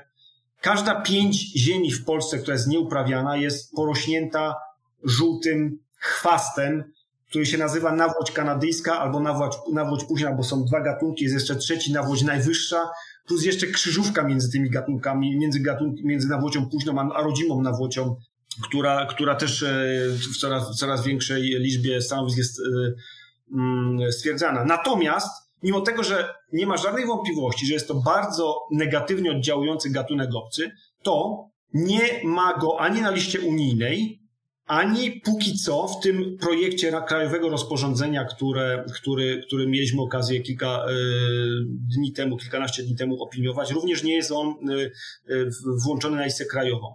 Dlaczego? Wydawało się, że skala inwazji jest tak gigantyczna i tak niepowstrzymana, że w zasadzie nie ma o co kruszyć kopii. Że nie, cokolwiek my, nie, my nie, nie, jakiekolwiek my ograniczeń nie wprowadzimy, to i tak nie da się z tym nic zrobić. Natomiast to, co my obserwujemy, to po ośmiu latach od poprzednich badań, które przeprowadzałem w Karpatach, e, pojechałem w te same miejsca, w których nawłoci było wówczas bardzo mało. Bo nie wiedzieliśmy, czy to, że wówczas te 6-8 lat temu tej nawłoci jest mało, to jest tylko taki wycinek czasowy i za chwilę ona już będzie, czy rzeczywiście to jest sytuacja stabilna, na przykład warunkowana trudnym, trudnymi warunkami klimatycznymi, e, zim, mrozami i, i pokrywą śnieżną I, i też tak naprawdę sposobem użytkowania przestrzeni, bo w górach tak naprawdę bardzo mało jest nieużytków. No i po tych ośmiu latach okazało się, że tam, gdzie na wodzie było mało, w dalszym ciągu jest bardzo mało, a wręcz są takie miejsca, gdzie ona w ogóle zanik, z, zniknęła. Te stanowiska zniknęły dzikie. Przynajmniej w niektórych rejonach kraju wprowadzanie e, ograniczeń w stosunku do nawłoci jak najbardziej ma sens, bo na, ja robiłem to w takich kwadratach kilometr na kilometr i na przykład w takim kwadracie albo w ogóle nie było żadnej kępy, albo była jedna, dwie, trzy kępy nawłoci. Podnosząc tutaj świadomość e, ich, że to jest szkodliwy gatunek, w zasadzie bez żadnych kosztów, bez żadnego wysiłku można by e, wyeliminować tą nawłość na bardzo dużym obszarze całego Podkarpacia i, i Karpat, ponieważ no, tutaj no, prostą metodą jest ścinanie. To nawłość nie jest tak bardzo gatunkiem trudnym do zwalczenia. Także wydaje się, że, i, że, wprowadzenie tej nawłoci jak najbardziej miałoby sens. I taką opinię też, tak, tak, taką uwagę zgłosiliśmy jako Instytut do, do Generalnej Dyrekcji Ochrony Środowiska i, no i zobaczymy, co, co z tego będzie. Natomiast no faktycznie skala inwazji na Włoci jest niestety porażająca. W, w, w, w perspektywie całej Polski, na niżu Polski jest to absolutnie, może powiem w szerszym kontekście, w jaki sposób sobie radzić w ogóle z tymi gatunkami obcymi. No właśnie, ale zanim powiemy, jak sobie radzić, to podajmy jeszcze ze dwa, trzy przykłady i może na tych przykładach. Tak, no to właśnie, bo na tych listach i unijnej, i europejskiej większość gatunków, choć nie wszystkie, to są takie gatunki, które albo, albo w ogóle ich jeszcze nie ma ani w Europie, ani w, w Polsce, albo są, e, albo ich zasięg e, występowania jest jeszcze bardzo mały, no ale są też takie, których jest naprawdę bardzo dużo, przynajmniej w części Europy tych, te populacje są bardzo duże. I teraz co możemy zrobić? Jeżeli gatunku nie ma jeszcze w ogóle w Europie czy w Polsce, możemy wprowadzić ograniczenia jakiejkolwiek celowej działalności człowieka w stosunku do tego gatunku, czyli w imporcie, w oferowaniu do sprzedaży, w mm, rozmnażaniu celowym, no i przede wszystkim w wsiedlaniu do środowiska przyrodniczego, celowym wsiedlaniu, tak? No bo też e, mo, można sobie pomyśleć, że jakiś taki gatunek ładny, więc go celowo wsiedlimy. Z perspektywy yy, Polski, takim gatunkiem, który, który jest, którego nie ma, nie ma w ogóle w Polsce jeszcze, a mógłby się zadomowić najprawdopodobniej, to jest żaba, ry, żaba rycząca. Ona już jest w Europie, natomiast w Polsce jeszcze nie było ani jednego E, przypadku stwierdzenia tego gatunku, e, nawet w hodowlach, być może ona kiedyś była, natomiast teraz już nie, nie, nie, nie występuje. No i jest to gatunek, który jest e, w południowej Europie bardzo w niektórych krajach, takich jak we, we Włoszech na przykład, jest, jest bardzo rozpowszechniony, bardzo negatywnie oddziałuje na lokalną, na lokalną przyrodę. Więc Pierwsza rzecz, i to zawsze to, to też jest podkreślane w tych, ja, ja to też staram się zawsze mówić, pierwsza rzecz to jest zapobieganie, jak, jak, jak, w każdy, jak przy każdym problemie, tak? zapobiegamy. A jeżeli jest ten gatunek już w Europie, w hodowlach czy w uprawie, zwłaszcza no w hodowlach, w uprawie może mniej, to stanowimy takie prawo, które ograniczy w maksymalny sposób ryzyko tego, że taki gatunek ucieknie albo zostanie wypuszczony, przepraszam, zostanie porzucony przez nieodpowiedzialnego właściciela bo mu się na przykład znudzi. Jeżeli ktoś ma taki, takiego swojego pupila, takiego jak żółw mm, ozdobny, czy tak, tak jak sterniczka jamańska na przykład, która jest, która jest takim, taką e, kaczką ozdobną w Polsce, też bardzo rzadko spotykana, ale na przykład szopa pracza, którego całkiem sporo osób ma w Polsce i też jest na tej liście e, gatunków stanowiących zagrożenie dla Unii, to absolutnie nie, nie będziemy mu tego szopa pracza odbierać w żadnym wypadku, tylko zobowiążemy tego właściciela, żeby tego szopa oznakował indywidualnie, żeby y, uzyskał y, zezwolenie na posiadanie tego szopa pracza i warunkiem tego, tego zezwolenia jest właśnie oznakowanie, niedopuszczenie do ucieczki. Trzeba przedstawić, y, w jaki, jakie my podejmiemy środki, żeby ten szop nam nie uciekł oraz zapobieganie temu, żeby, żeby on się rozmnażał, czyli nie możemy tego szopa rozmnażać. I będziemy go sobie mogli przetrzymywać do końca jego dni, Chyba, że nam się odpukać znudzi, wtedy będziemy go mogli oddać do specjalnego azylu, które to azyle będą tworzone. Oczywiście wchodzi też w, w grę eutanazja takiego osobnika, ale raczej nie, nie wyobrażam sobie, żeby ktoś poddawał swojego pupila eutanazji, bo mu się znudził. Natomiast, jeżeli się one, takie gatunki przedostaną już do środowiska naturalnego, to rozporządzenie, o którym mówię, które wejdzie w życie w, do, do, przed Bożym Narodzeniem, już, już, już na pewno wejdzie w życie, dzieli nam takie te gatunki obce i te unijne i te krajowe na takie, które no tutaj się pojawią już takie bardziej kontrowersyjne terminy i zagadnienia. Na takie, które podlegają szybkiej eliminacji oraz na gatunki szeroko rozpowszechnione. No i mówiąc e, w skrócie, gatunki podlegające szybkiej eliminacji to są takie gatunki, które w Polsce jeszcze występują na tyle nielicznie, że istnieje szansa, żeby mm, doprowadzić do całkowitego, w środowisku przyrodniczym występują na tyle nielicznie, że jest szansa, żeby je w sposób całkowity z terytorium Polski wyeliminować. Nie musi tutaj chodzić tylko o zabicie tych zwierząt i całkowicie e, do nogi, tylko można, można je e, wyłap, wyłapywać i umieszczać w azylach albo zapobiegać ich rozprzestrzenianiu poprzez na przykład e, zamknięcie w, jakiej, w, w, jakiej, w jakiejś zagrodzie miejscu. Takimi gatunkami gatunkami w Polsce są na przykład jeleń sika, wschodnioazjatycki azjatycki jeleń, który wraz z Polską występuje tylko w dwóch miejscach nad Zalewem Wiślanym w okolicach Pszczyny, gdzie te populacje są cały czas o ponad 100 lat, są izolowane i nie rozprzestrzeniają się. Innym przykładem takiego zwierzęcia w Polsce, takiego ssaka jest nutria, która, nie wiem czy, czy, czy wie Pani o, o, o kontrowersjach związanych z nutrią. Nutria występuje w Polsce co najmniej w dwóch miejscach, gdzie tworzy całkiem spore populacje. Pierwsza to jest, to są okolice Jaworzna, a druga to jest Rybnik.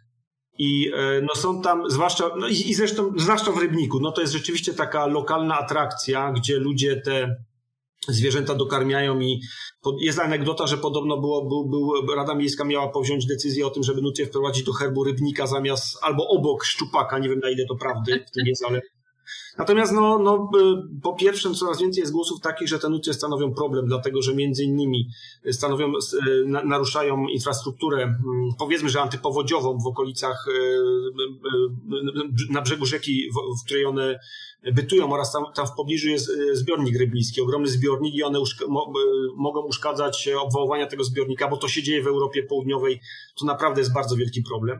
No można sobie wyobrazić sytuację, że jeżeli by się z tym nie, nie zrobiło, mogłoby dojść do jakiejś katastrofy. Natomiast też no, tutaj jest bardzo kontrowersyjna sytuacja, co z tymi nutriami należy zrobić, tak? Ponieważ one, to są, to są naprawdę, sam widziałem, tak? Te nutrie żebrają o pokarm, e, wręcz natarczywe i może, mo, mo, mo. więc nie nie ma moim zdaniem, nie powinno być problemu, żeby te nutrie wyłapać i umieścić w jakimś, w jakimś właśnie azylu. To, że te nutrie są e, tak zaopiekowane, do, są dokarmiane zimą i mm, no tak jest jakby, to jest bardzo cenne, tak? Tego typu akcje społeczne, które, no trudno się dziwić, tak? Ludziom, że chcą tym ludziom pomóc, jak jest, jak jest trzaskający mróz, woda zamarza i je dokarmiają, albo tam jak na przykład mają jakąś, e, jakiś problem z zębami, to one są do weterynarza zabierane. Natomiast musimy sobie zdawać sprawę z tego, że tak de facto ktoś, kto ten nutrię wypuścił, no to zafundował naprawdę okrutny los, bo ten, to, to jest gatunek południowoamerykański, absolutnie nieprzystosowane do naszych warunków i najlepszą rzeczą, które ten nutrie może spotkać, to jest wyłapanie ich jeszcze nie w takich warunkach, żeby one sobie tam dożyły już tak naprawdę do, do, do swoich dni, e, i, a nie, nie skazywanie ich na, na, na tak naprawdę na mękę, bo, bo, bo, bo z mojej perspektywy tak to wygląda. Mówiliśmy dużo o mm, zwierzętach, a mnie interesuje też e, ekosystem leśny. Jak tu wygląda sytuacja? No bo mm, też robiłam taki odcinek e, parę, mm, no ładnych już parę miesięcy temu o tak zwanych drzewach klenowych i, i pamiętam, Aha, że... Oxytree, tak? tak tak, dokładnie, że było, że, że wiele osób mówiło, to jest świetny sposób na to, że mamy teraz szybko rosnące drzewo, a przecież walczymy z ociepleniem klimatu. No i nagle się właśnie podezwało no to ciekawe, ciekawe. krytyczne. I prawdę mówiąc, trochę, to, trochę tak było, że, że ta dyskusja na temat drzew tlenowych toczyła się parę lat temu i ja nie dotarłam do żadnych informacji mówiących o tym, ktoś na przykład, nie wiem, zbadał następstwa, yy, sprawdził na przykład pojawiające się takie farmy właśnie tych drzew tlenowych. Nie, nie, mam, nie mam wiedzy na ten temat, ale podejrzewam, że to jest jeden z licznych przykładów takich. No tak, Oxford to też taka anegdota, jak mm, byłem członkiem Państwowej Rady Ochrony Przyrody, to do naszej rady wpłynął taki wniosek z przedsiębiorstwa, mm, którego nazwy no nie pamiętam, żeby, e, która to była rocznica, jakaś okrągła rocznica Chrztu Polski, albo w miarę okrągła rocznica Chrztu Polski, żeby im uczcić posadzeniem iluś tam drzew tych, tych oksy, oksy tree, i żeby jeszcze o, o ministerstwo objęło to patronatem. Co nam się wydało kuriozalnym dość pomysłem, żeby rocznicę chrztu Polski czcić sadząc drzewa pochodzące nie wiadomo skąd, zamiast dęby na przykład, albo jesiony, albo jakieś jawory. E, I wtedy zrobiłem faktycznie dosyć e, szeroko zakrojone, mm, bo nie słyszałem wcześniej o tym, o tym gatunku, e, poszukiwania odnośnie tego, czy ten gatunek może być niebezpieczny. I de facto, przynajmniej w naszych warunkach e, e, klimatycznych póki co, to do takiego zagrożenia nie ma, żeby on posadzony, ten gatunek nagle zaczął się w sposób niekontrolowany rozprzestrzeniać. A, mm, a nawet jakby się zaczął, no to, to, to, to po prostu się go ścina i nie ma, bo to jest taki gatunek. Natomiast jego rozmnażanie E, jest, on się nie rozmnaża w sposób, sam z siebie się nie rozmnaża, przynajmniej w naszych warunkach. Jego trzeba tam szczepić i to jest dosyć e, skomplikowany proces. Więc samo w sobie no, wprowadzanie e, tego gatunku w jakichś, po, poza oczywiście obszarami leśnymi chronionymi, czy, czy gdzie, gdzieś mówię tutaj o, o, w jakichś kontrolowanych warunkach, jakichś skwerach, no nie, nie, nie stanowi jakiegoś gigantycznego zagrożenia, natomiast absolutnie ja jestem zdania, że zdecydowanie powinniśmy promować rodzime gatunki. Dlaczego nie mielibyśmy sadzić rodzimych gatunków, tylko, może tylko dlatego, okej, okay, no może rosną, rosną trochę wolniej. Natomiast e, jeśli chodzi o mm, problem e, w lasach, to jak chodzi o takie gatunki drzew, bardzo obcych, nie, niekorzystnie e, wpływające na nasz ekosystem, no to takie gatunki jak robinia akacjowa, czyli popularna akacja, jak dąb czerwony, czy takie liście, jak, czy takie drzewa jak czeremcha amerykańska, no to, to czy bożo, bożodrzew gruczołowaty, który właśnie to jest jeden, wśród wszystkich tych gatunków, o których ja powiedziałem, to tylko bożodrzew jest na liście unijnej właśnie.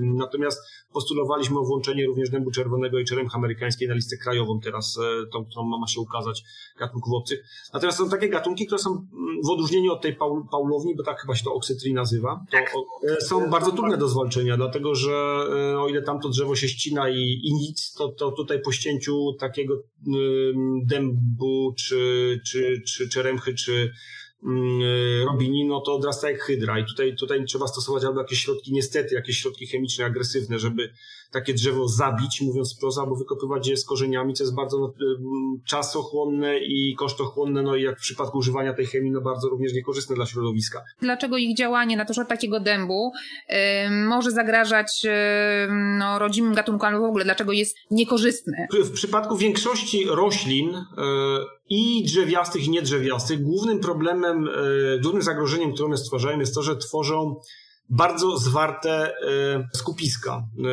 w przypadku drzew drzewostany, które e, mają takie właściwości zacieniające, niedopuszczające, co nie dopuszcza mm, innych rodzimych roślin do, mm, do, do wykiełkowania.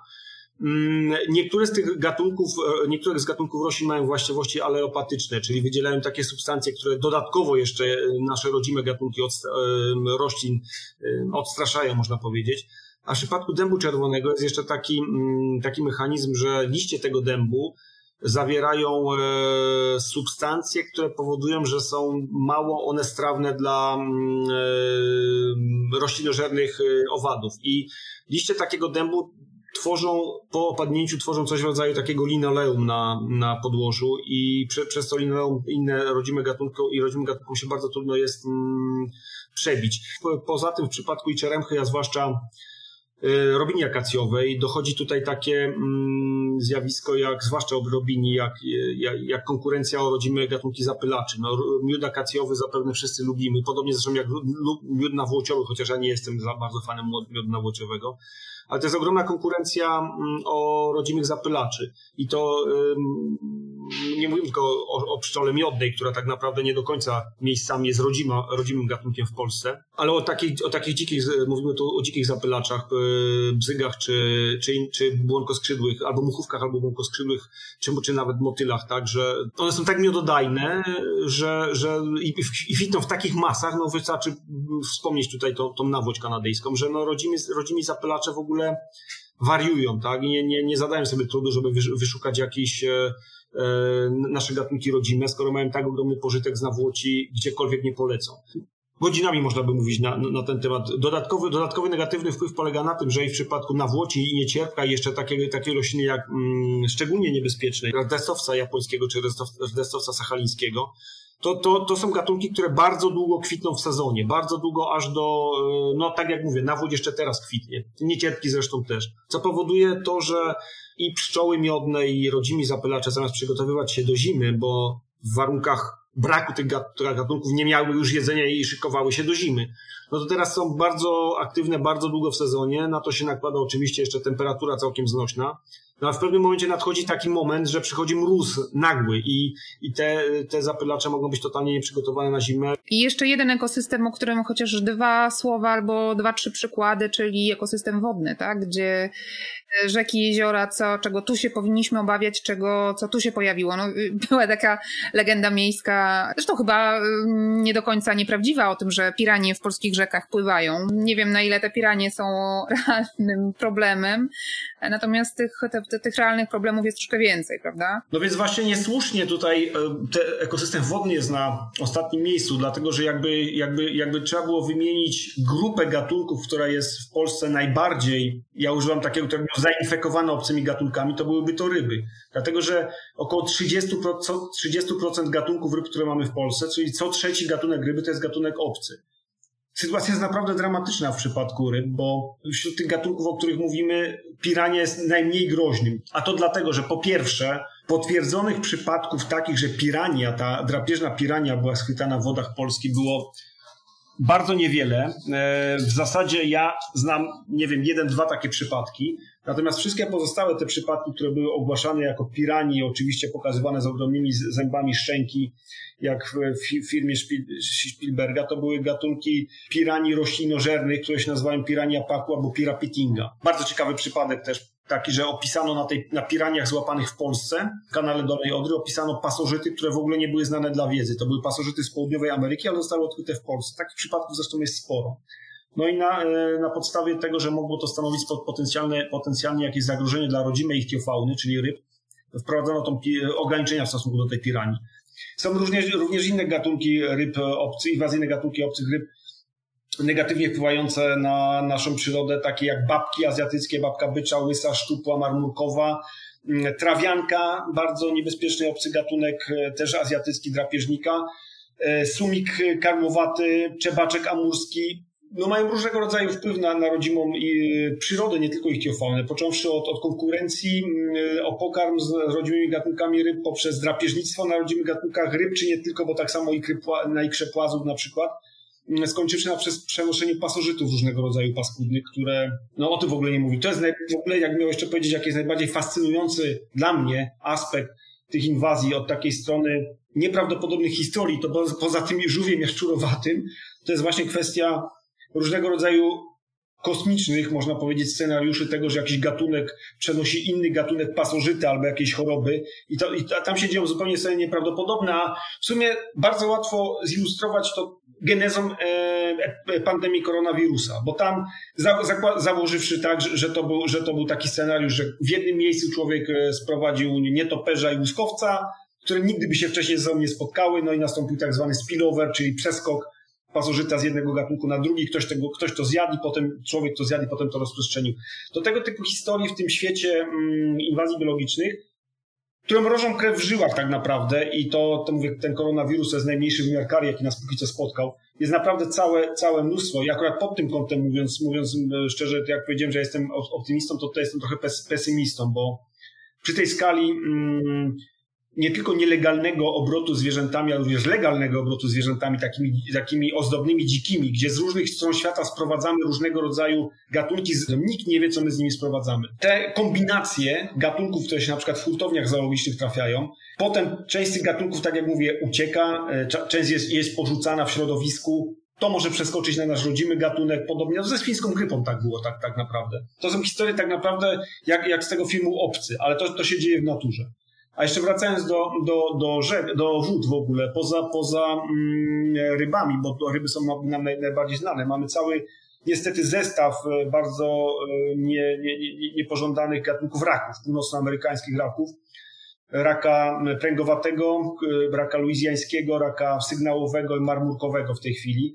Gatunki, które no, po, poza tym, że, że są drapieżnikami, no to też są nosicielami, właśnie to jest właśnie, tutaj nawiążę do tego, niektóre z nich są nosicielami e, patogenu, takiego mikrogrzyba, który powoduje tak zwaną dżumę raczą, która jest w 100% śmiertelna dla, dla naszych raków szlachetnych. No i główny problem z rakami szlachetnymi e, wynika z tego, że, że zostały zarażone tą dżumą raczą już, no i tych raków mamy coraz mniej. Tak naprawdę ja prowadzę, tak jak mówiłem, prowadzę bazę danych gatunki obce w Polsce, których jest gatunków, tych gatunków jest powiedzmy około 1800 i tak szczerze powiedziawszy, myślę, że co najmniej o połowie z nich można powiedzieć, absolutnie fascynującą historię tego, jak, skąd on się wziął i jaki jest jego mechanizm wpływu, bo mówię, te, niektóre te mechanizmy są po prostu niewiarygodne, to, co, to, to jak to...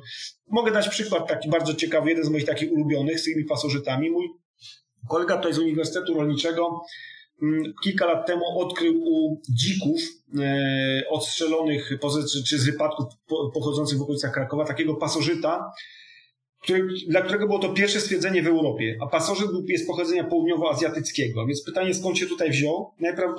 najbardziej prawdopodobna odpowiedź jest taka, że wziął się tutaj ze świnkami wietnamkami, które to świnki wietnamskie zostały właśnie porzucone albo komuś uciekły. Bo w Krakowie w zasadzie mamy populację, można powiedzieć, już takich świnek wietnamek, które gdzieś tutaj, tutaj nam chodzą. Zresztą na pewno krzyżują się też z dzikami. To jest kolejny, kolejny aspekt, którego nie poruszyliśmy. Kolejny rodzaj wpływu to jest krzyżowanie się gatunków obcych z rodzimymi. Rozumiem, że właściwie jedynym sposobem teraz jest budowanie świadomości, tak? No bo e, ten proces już trwa. To znaczy te gatunki napływają, pewnie napływać będą, będą zawlekane nie jest coś, co, coś jesteśmy, jesteśmy w stanie tak w 100% kontrolować, ale jesteśmy w stanie uczyć e, i no, tą świadomość e, podnosić. To zapobieganie, to zwiększenie świadomości będzie nam oszczędzało bardzo kontrowersyjnych decyzji, bo niestety nie da się uniknąć tego, że w przypadku niektórych gatunków będziemy musieli podjąć bardzo kontrowersyjne decyzje o ich eliminacji i wierzcie mi Państwo, że to nie są łatwe decyzje. Jak mówił Pawlak w samych swoich, ja kury nie zabiję, za bardzo przejmujący jestem.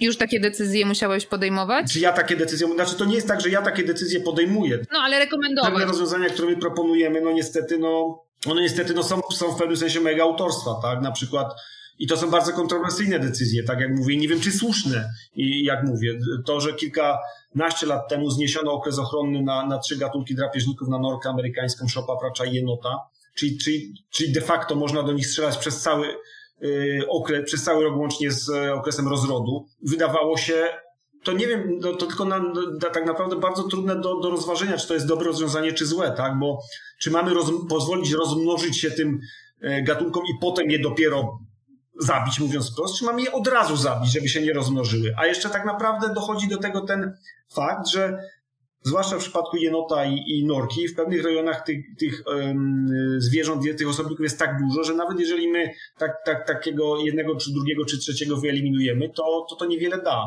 I być może należałoby to tylko ograniczyć do, jakich, do jakichś najcenniejszych terenów przyrodniczych, o tym też nie zdążyłem powiedzieć w stosunku do tych najbardziej rozprzestrzenianych gatunków, nie ma szansy zrobić czego, czegokolwiek w skali całej Polski, tylko musimy wytypować te miejsca, gdzie, dla których to ma w ogóle sens, czyli na przykład parki narodowe czy, czy jakieś rezerwaty.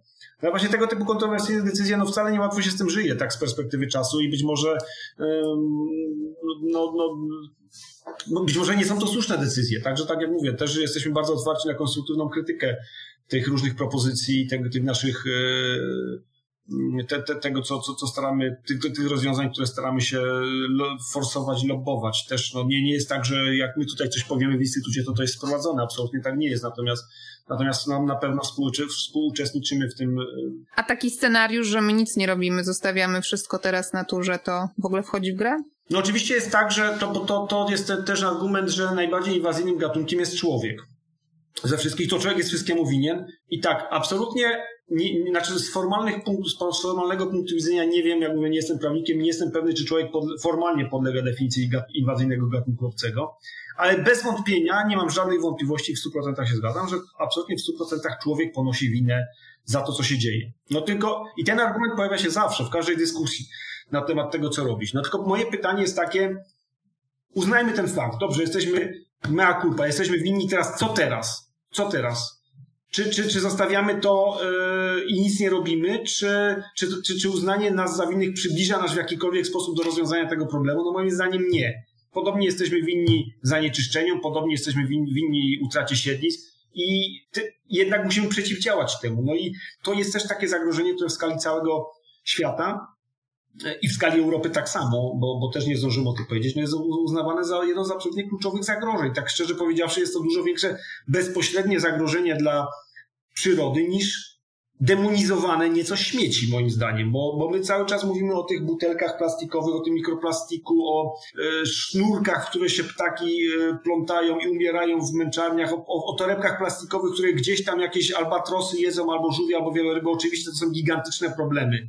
Natomiast jak się przeanalizuje czerwone listy światowe e, zwierząt, to e, liczba gatunków które całkowicie wymarły, do zera wymarły wskutek działania obcych gatunków, inwazyjnych obcych gatunków, takich jak na przykład szczury, czy koty niestety na różnych wyspach oceanicznych, czy, czy inne. Jest o rzędy wielkości większa niż taka, niż liczba gatunków, które wyginęły całkowicie póki co, bo nie wiadomo jak to będzie w przyszłości, wskutek na przykład śmieci. De facto, jak robiłem taką analizę kilka lat temu, to nie było ani jednego gatunku, dla którego jedyną przyczyną wyginięcia byłoby to, że, że śmieci e, go, nie wiem, zabiły w jakiś sposób, zasypały, nie wiem. Nie ma takiego gatunku. Natomiast gatunków, które zginęły z działania obcych gatunków jest kilkaset tak naprawdę, więc, więc e, to, to, to, to, to jest, skala jest nieporównywalna, a, a świadomość jest również nieporównywalnie mniejsza i póki co również wysiłek taki zarówno na, na jednostek, jak i całych, e, jednak całych systemów, całych państw w kierunku rozwiązywania tych innych problemów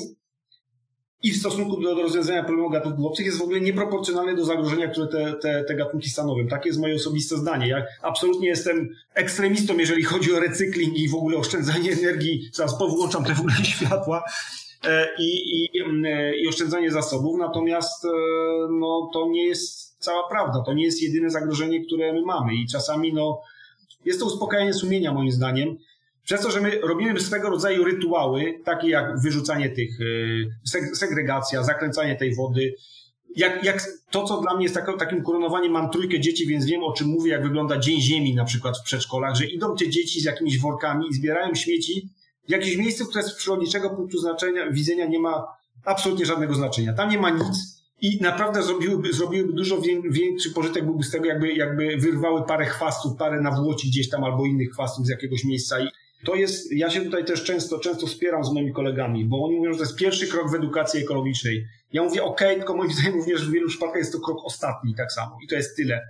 Tym. Natomiast jak przychodzi do takich bardzo kontrowersyjnych działań i kontrowersyjnych decyzji, które mogą tu i teraz pomóc, takich jak na przykład, nie wiem, czy to jest ta bardzo kontrowersyjna decyzja, tak, ale jednak, żeby ograniczyć wychodzenie kotów na zewnątrz, no to jest, e, jestem odżegany od, od, od, czci, od czci i wiary i, i, i, i, i e, posądzany o to, że, że jestem, nie wiem, e, że, że lobuję za męczeniem kotów. Nie, nie, nie. Chciałam powiedzieć, że to chyba będzie najdłuższy odcinek w historii. A gdzie to już na koniec, gdyby ktoś ze słuchaczy chciał poszukać, zgłębić swoją wiedzę, to gdzie szukać kompletnej wiedzy na temat tego, jakich gatunków unikać, jak z nimi postępować?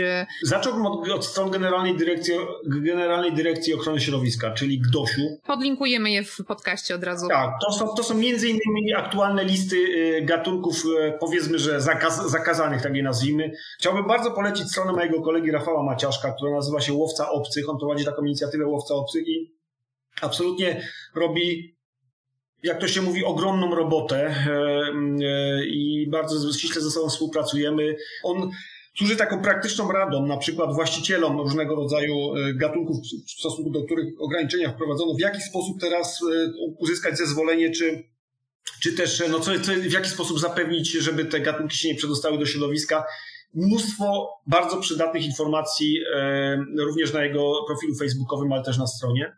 No i no, no skromnie też dodam moją bazę gatunki obce w Polsce, tylko no, ta, ta baza ma taki charakter no, bardziej naukowy. Bardzo, bardzo, bardzo, bardzo dziękuję. Jak naprawić przyszłość?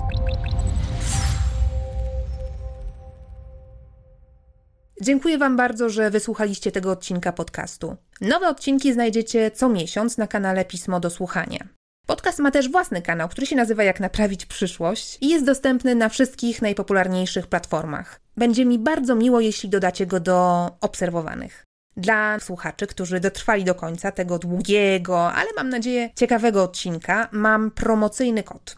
Po wpisaniu hasła JNP2050 na stronie magazynpismo.pl ukośnik prenumerata dostaniecie 10% zniżki na roczną prenumeratę miesięcznika. Dobrej lektury. Ściskam Was mocno i do usłyszenia niebawem.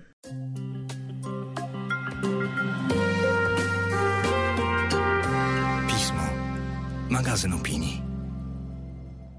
Mecenasem podcastu jest Accenture.